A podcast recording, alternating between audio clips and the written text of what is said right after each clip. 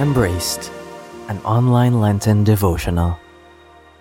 As part of our ongoing reflection on burying the dead, let us offer a prayer together for all the dead and dying. In the name of the Father, Son, the Holy Spirit. Amen. Dear Lord, we come to you today to pray for all those who have passed from this life.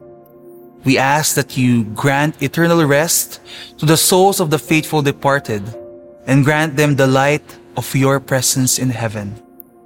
We ask that you comfort and console all those who mourn, granting them peace and strength in their time of loss.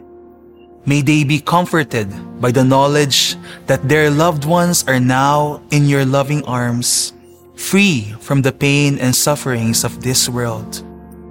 We pray that the memories of their loved ones will bring them joy and comfort in the days ahead, and that they may find solace in the promise of eternal life.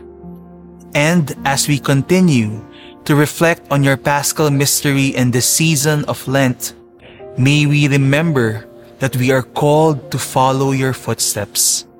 May we who remain in this world consume our limited time on earth as you did by dedicating as much of ourselves to glorify God's holy name and make it known across the world through our love, prayers, and service of others, especially in their greatest time of need and sorrow.